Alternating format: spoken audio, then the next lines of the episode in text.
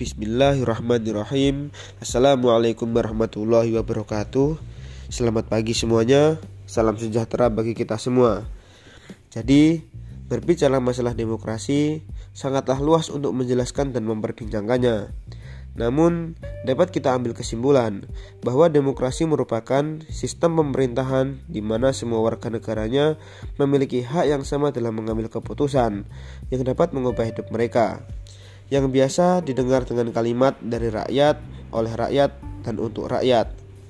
Yang di mana walaupun sistem pemerintahan tersebut dilaksanakan secara terbuka dan bebas, tentunya juga memiliki aturan-aturan untuk mengarahkan warga negaranya agar selalu dalam keadaan kondusif dan teratur, sehingga dapat menciptakan pribadi yang berbudi luhur, beradab, mematuhi agama, serta membangun, menjalani, dan memaknai kehidupannya dengan baik dan benar.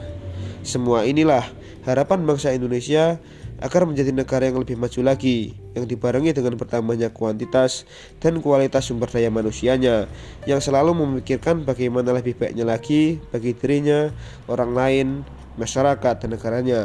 Sekian dari saya, terima kasih. Wabillahi taufiq wal hidayah wa ridwal ainayah.